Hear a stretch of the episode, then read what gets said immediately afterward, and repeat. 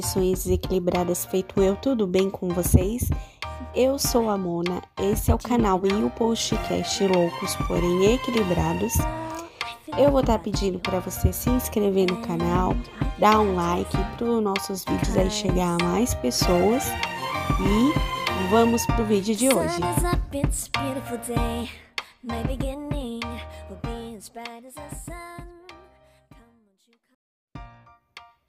Nós vamos fazer uma série aqui no canal, uma série de vídeos falando sobre o amor, porque o amor é um assunto tão amplo, com tanta abordagem que não dá para fazer em um vídeo só. Mas hoje a gente vai equilibrar aqui, segundo a minha opinião, lógico, né, o que é o amor. Cada um vai entender o amor da forma que acha que é o amor, né, gente? Porque para mim o que é amor, para você vai pensar de uma outra forma. E por isso que cada um vai demonstrar o amor diferente também. Pelo simples fato óbvio de que cada um pensa diferente e tem vivências diferentes, então cada um vai demonstrar o amor de forma diferente. Por exemplo, tem pessoas que demonstram o amor não deixando faltar nada para outra pessoa, dando presentes, enfim.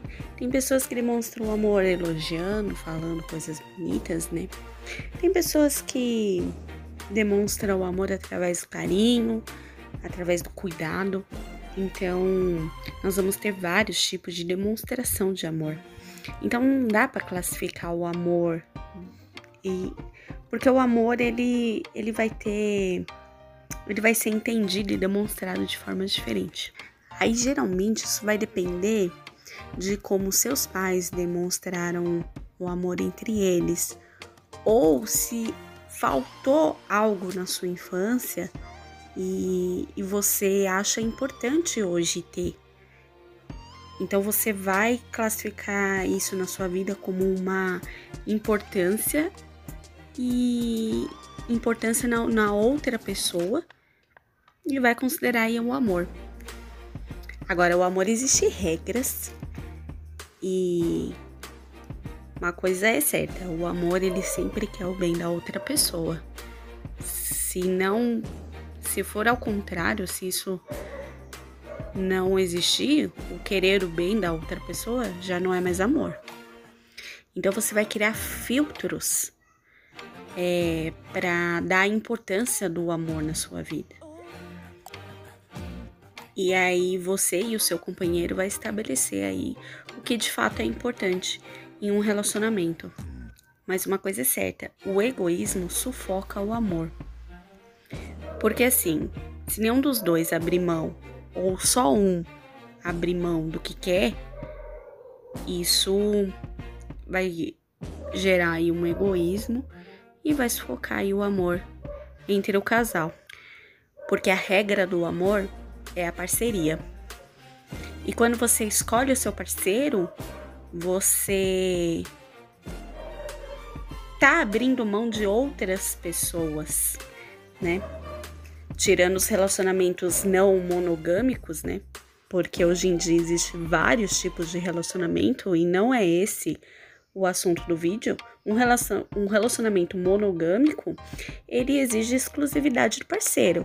Se não houver essa exclusividade, deixa de ser amor. Então você opta pela aquela pessoa e deixa de lado outras pessoas. Isso vem também com o amor romantizado do século XII, que é aquele amor cortês, um amor romântico, aí que foram feitos os livros de literatura, os contos de fadas. E ele na vida real, ele vai ser diferente, ele não vai ser daquela forma, a mesma forma das novelas, dos livros, porque não tem um roteirista escrevendo a nossa história, né, gente? A gente mesmo que escreve a nossa história, não é aí um ator.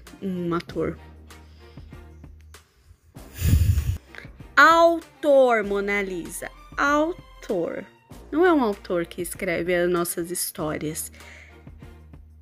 Somos nós. Aliás, ela vai acontecendo, né? E a gente vai fazendo escolhas e escrevendo a nossa própria história.